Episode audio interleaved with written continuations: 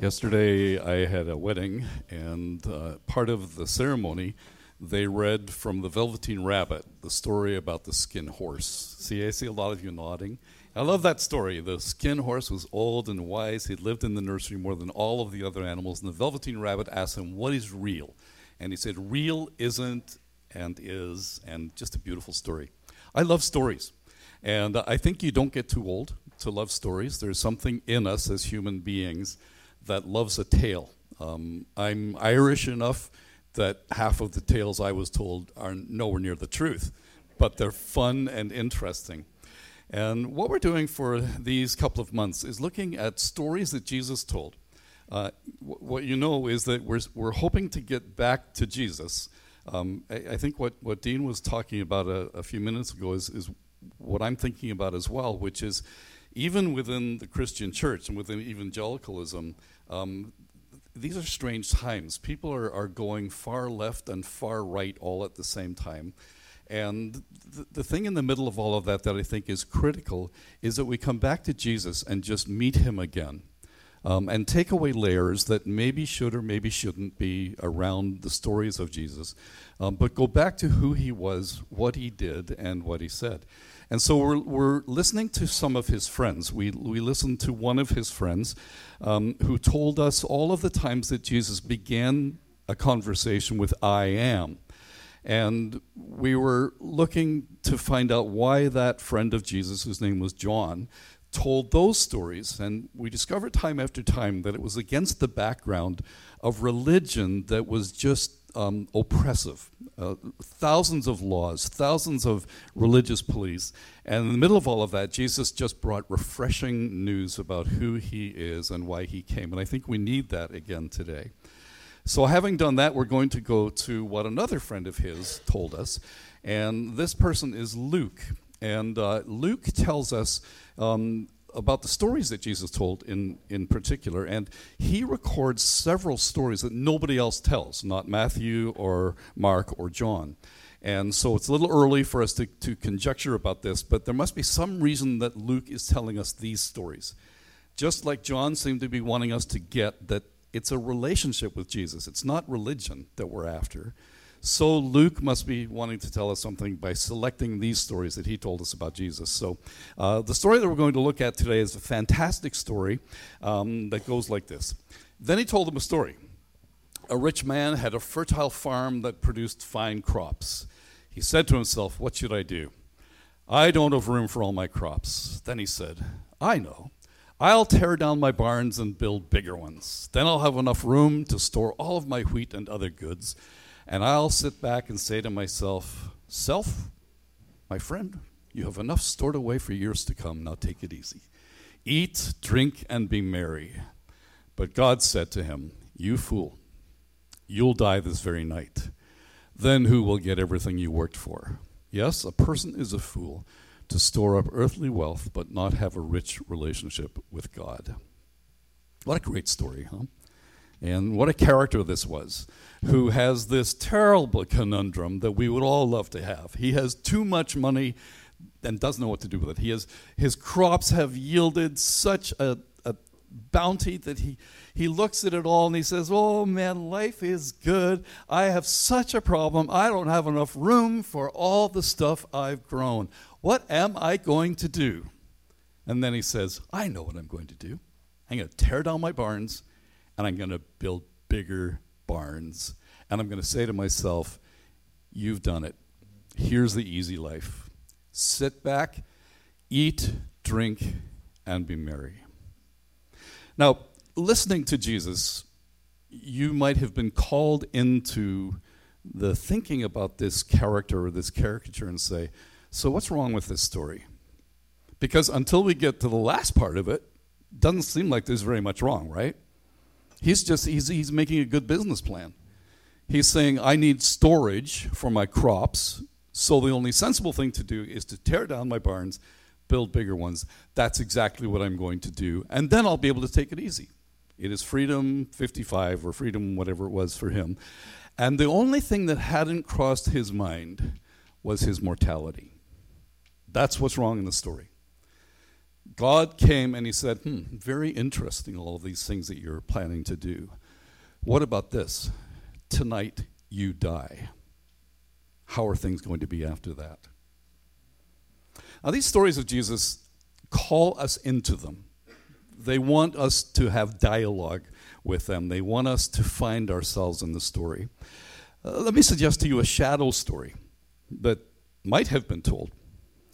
Here's another person who is quite obsessed with his mortality. He has a bumper sticker on his car or his wagon or his donkey, whatever it was, that says, Life is hard, then you die. And he doesn't get a job because what's the point? He basically fritters away his time, whatever the government is willing to dole out to him, quite happy to take, but he has no plans, no job, and he sits there and basically licks his wounds. He's talking to himself as well, but he's saying, Life is hard, and somebody should take care of me. I've tried the lottery, haven't won yet, going to keep on buying tickets. And God comes to him and says, You fool. I've given you 70 years, a family, and the opportunity for a legacy. Which of the two is the smarter guy? Right? So, what is Jesus wanting us to get here? Is he wanting us to be foolish business people and say the only thing that really matters is that we figure out what's going to happen when we die? or is he telling us something else? So let me today bring us through a bit of a theology of work as far as the Bible is concerned, as, as I see it.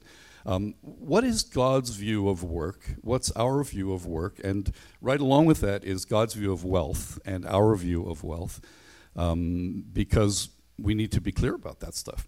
So l- let me bring you back to the Old Testament and remind you of, of what we learn about working, about wages, about responsibility, and then we'll find our way all the way back to the story of the rich farmer and see what it is that we're supposed to learn in all of this.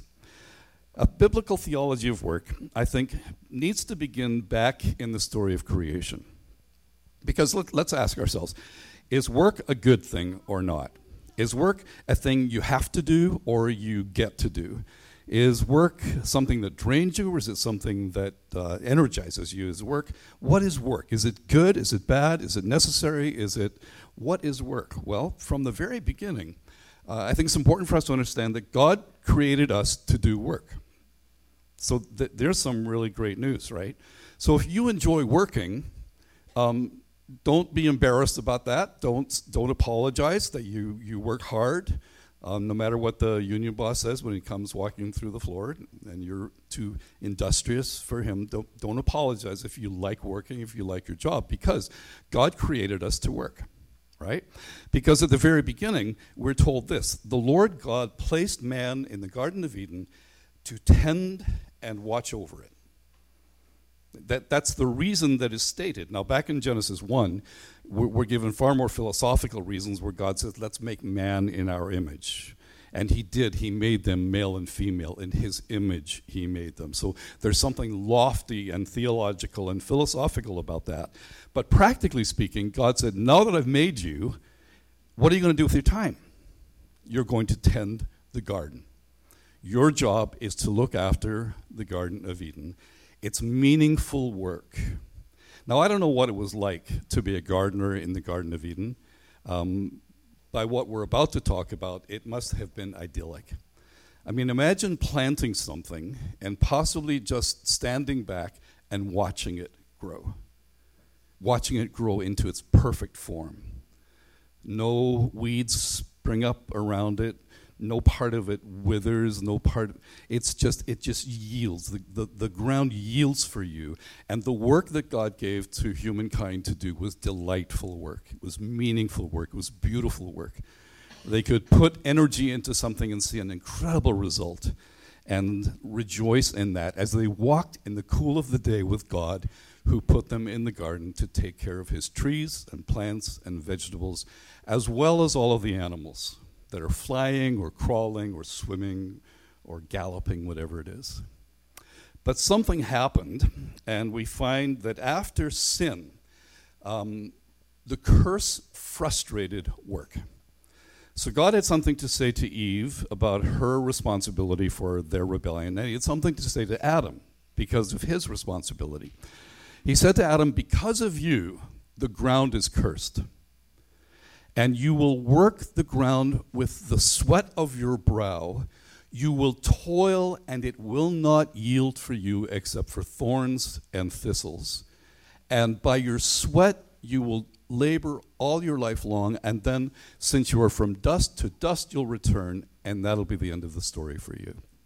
So, everything that was easy, everything that was meaningful, everything that was delightful turned into a problem. It turned into frustration. So, thorns and thistles grew. So, how many of you are gardeners? Love, love being gardeners. Thorns and thistles I mean, you, you don't even have to sow those things. They, they appear from nowhere. They, they're in the soil, they're in the air. And all of the things that you hope will be easy to do, you plant a tomato plant and you hope it's going to just grow and, and yield tremendous tomatoes. And then you see that there's one of those tomatoes and it has a big blemish in it. Why did that happen? And why is it hard to get a yield from the land? So, farming was the first job that humankind was given to do, but work was frustrated by our sinfulness. And so, if we extend that into the whole realm of employment, into the whole realm of work, working has become something that, although we were created for it, is frustrating, right? So, what frustrates us about work? Sometimes it is just the sin and evil in the world. That's pretty plain and obvious for us to see. But sometimes it's simply the, the weakness of our own flesh, that since we are a fallen creation, we're not able to do as much as we would like to do. So we run out of strength, we run out of resources, we run out of ideas. Because we are people who disappoint one another, we disappoint one another at work as well. And when I expected that you would have that report on my desk and you didn't, there are all kinds of reasons that you didn't, but there are things that then come up between us that cause bad feelings and work um, sometimes seems to be more frustrating than it is satisfying. Even building this place, as wonderful as it has been, it's been a matter of why, why, why did that elevator lock poor Lauren in there for almost an hour? Right? That, that's because of the fall. You get that? I mean, elevators would work perfectly apart from the fall. There's something broken in everything that makes work not something fulfilling, but something that is frustrating. And yet, all the while, we know that we were created by God to work. Meaningful work is a gift from God. It is a way that God expects that we will use our time. It's a way that He expects we will supply for our families and our communities and our world. It's a way that He expects that we will produce a legacy for those who come after us, for what we leave for our children and grandchildren, and what we leave in our world. And yet, every day that any of us goes to work will be frustrated because it's broken around us. A little bit farther, when we think about all this, there's some caricatures in Scripture that have to do with work. One of them is the proverbial fool. And Proverbs is just full of stories about fools, right? It's, it's kind of a, a, it's a story, it's a binary story of the wise person and the foolish person. And one of the ways that the foolish person is caricatured is that that person is lazy, that that person is a schemer, and that that person is always dreaming up cheap ways to get what he wants or she wants, or fast ways to get what she wants or he wants. And so we hear this in the Proverbs He who works his land will have abundant food, but he who chases fantasies lacks judgment. I had a friend long ago, and he, he was always into get rich quick schemes. I mean, there was no end to the new schemes that he came up with. Not a single one succeeded. Now, the downside of that is that there are those kinds of people, and for some reason, sometimes they do. And you scratch your head and you say, why did that person get that? How did that go?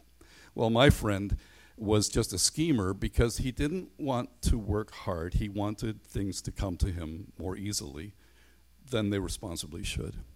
So the Proverbs has something to say about that person. The Proverbs says that's a fool. A person who doesn't work diligently to supply for his family and his community and to develop a legacy, a person who wants it quickly and now and here, um, is, is a foolish person. We get into some of the, the meat of what the, the story is going to tell us with Cain and Abel. So, when Adam and Eve were banished from the garden, there were certain rules that were placed. They weren't allowed back in the garden. But one of the things that we're told is kind of a curious thing. It says that God gave them coats of skin to wear. And in that little notion, um, we're shown that God supplied to them a way to have a relationship with Him, which is a way of sacrifice. So, because of what they did, God decided that a sacrifice was going to be required for them to have a relationship with Him. And that's all in God's mind and, and wisdom. But it then developed into the whole religious system of the Old Testament and finally fulfilled in Jesus being the Lamb of God. Well, in the heat of all of that, Cain and Abel, we're told, brought gifts or offerings to God. And Cain brought some of the fruit of his labor, while we're told that Abel brought the firstlings of his flock and fat portions. And God, we're told, had regard for Abel's offering, but he did not have regard for Cain's offering. So Cain murdered his brother. And God came to him and said, Why did, why did you do this? Don't you know that sin now is crouching at your door and it's, it's wanting to devour you? And Cain is, he, he's just incensed. Why would you accept his offering and not mine? Because already way back then, God was wanting to teach about how our relationship with Him is far beyond um, just doing our very best and bringing our best and saying to God, You should be happy with this. You should be satisfied with this. He wanted an offering from both Cain and Abel that reflected a relationship with Him. So the work that they did, because Cain was a tiller of the soil, Abel was a shepherd, the work that they did God wanted to be involved in. And when Cain, as a result of his work, didn't get that God wanted a certain way for him to relate to him, and Abel did get that, we begin to see a little bit of the nuance of difference, which then takes us all the way up to the rich farmer of Luke chapter 12. So, what was wrong in the story of the rich farmer? What was wrong was that he completely overlooked his mortality and completely overlooked the expectation that God had to be involved in this person's life and work in an intricate way. So here's somebody who was willing to spend his days, his weeks, his months, his years with no regard to God or religion or mortality. It just didn't occur to him that when he died, all of this stuff wouldn't matter anymore. So he should have learned that having a relationship with God and having God involved in his work would be the way to live a balanced and a healthy life. So the story of work in the Bible is this that it's good. It's frustrated by our fall and by the brokenness of our world, but it is God's expectation that we would spend our time laboring, that we would use the creativity that God has given us, the imagination that He has given us, the skills that He's given us, and that we should employ ourselves in ways that we integrate God in our thinking, in our business, in our school, in our industry, whatever it is, because God likes work. And He likes that people do, do work when they can. When people can't work, then we have a great model in the Israelite society of what happened when there were the poor, when there were the widows, when there were the orphans. When somebody couldn't work, the community supplied for them in beautiful ways in the context of, of covenant, a relationship with God. So, work should be something that we are happy to talk about, something that we're happy to chat about, and something that we should involve God in. So, sometimes um, I get the notion from people that they think that the only worthwhile work that is done is done by people like me, pastors.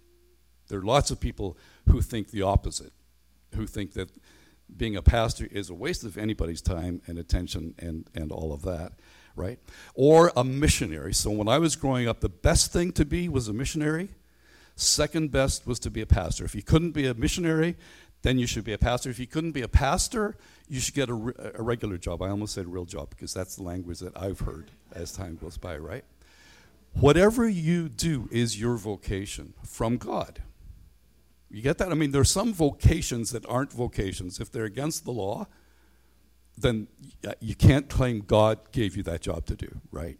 We'll have to we'll have to put that in a different category. But whatever it is that you do, and to the extent that it, it represents who you are, what you love, what you're skilled at, what you're gifted about, God is involved in that, wants to be involved in that, wants to go to work with you. So you don't work all week and then do a Christian thing by going to church on Sunday. You are a Christian before anything else.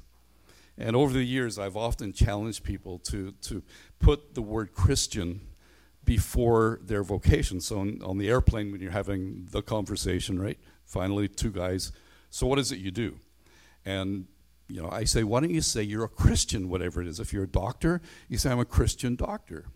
And I even say if you're a lawyer, you should say you're a Christian lawyer.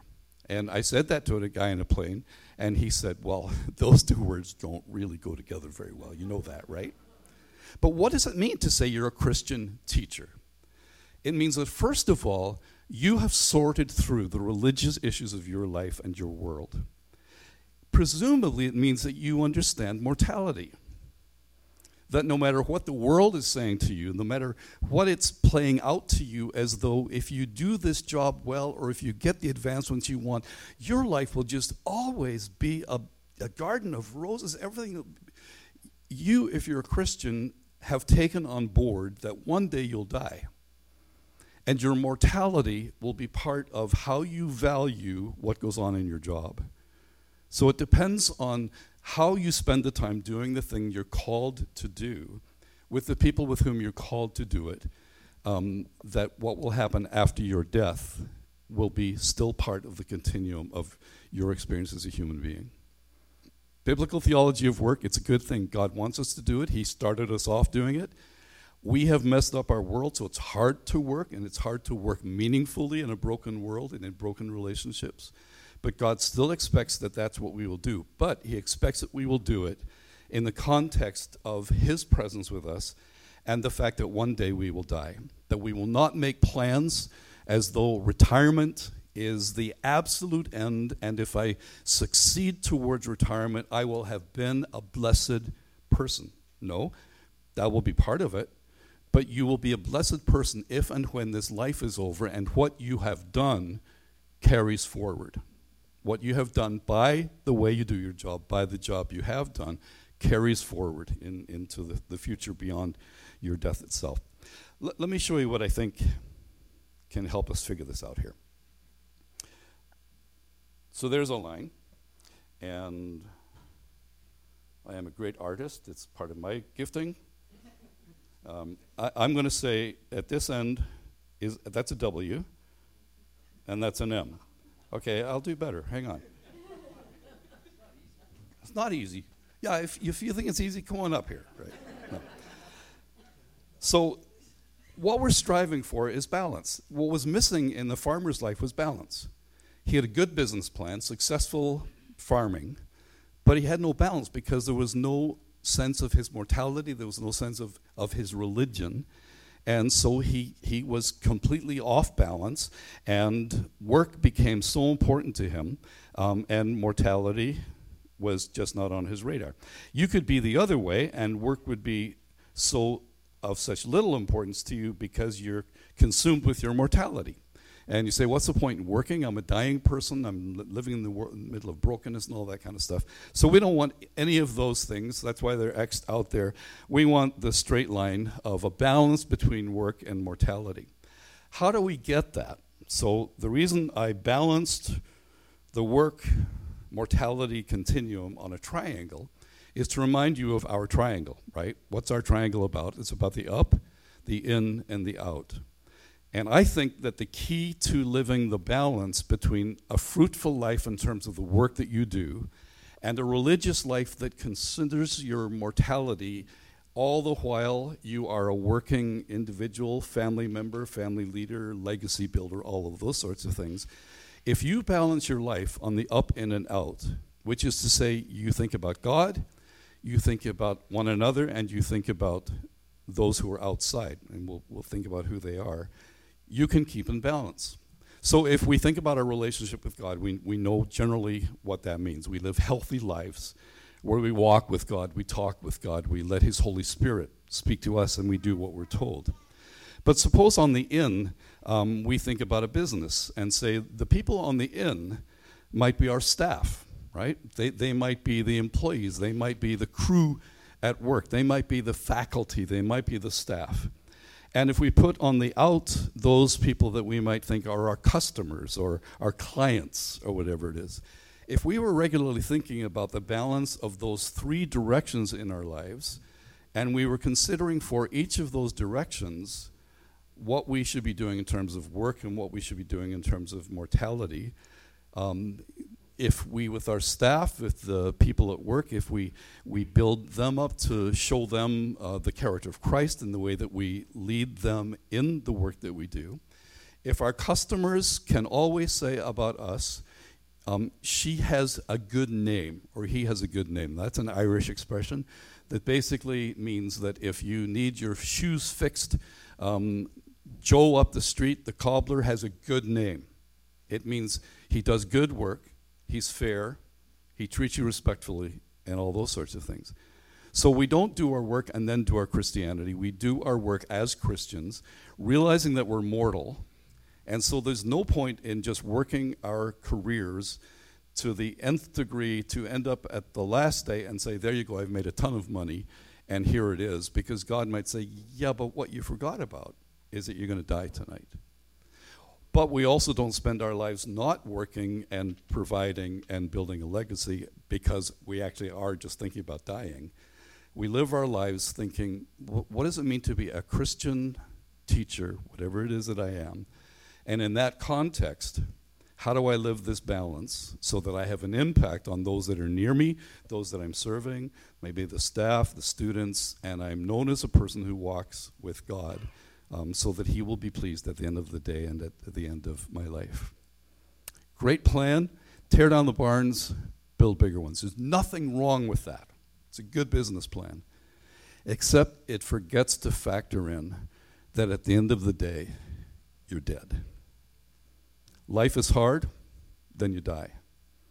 But between the two is a healthy life in which we thrive and we live into the image of God in which we're created, right? Because God is a worker.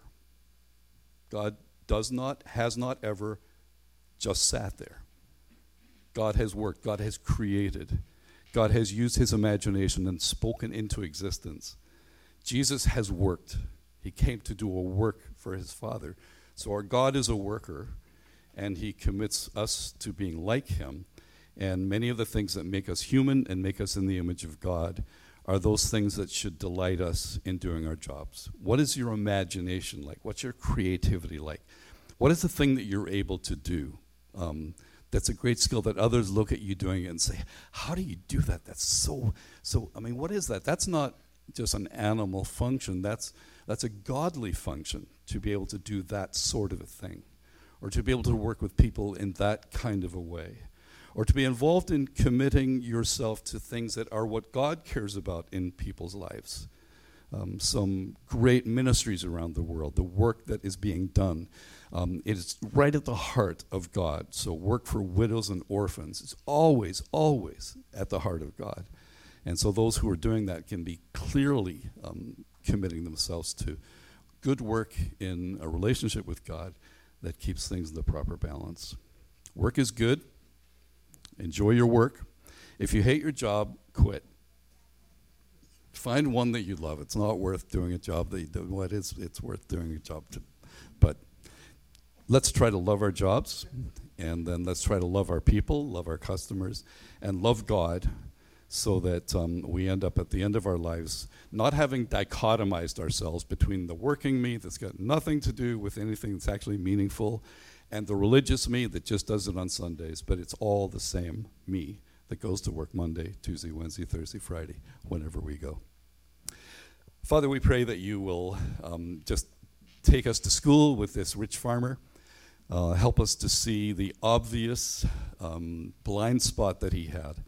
And may we um, just uh, examine ourselves and find the wise approach to living as workers, doing a job um, being involved in a vocation. And let us find the way, whatever it is, in the middle of that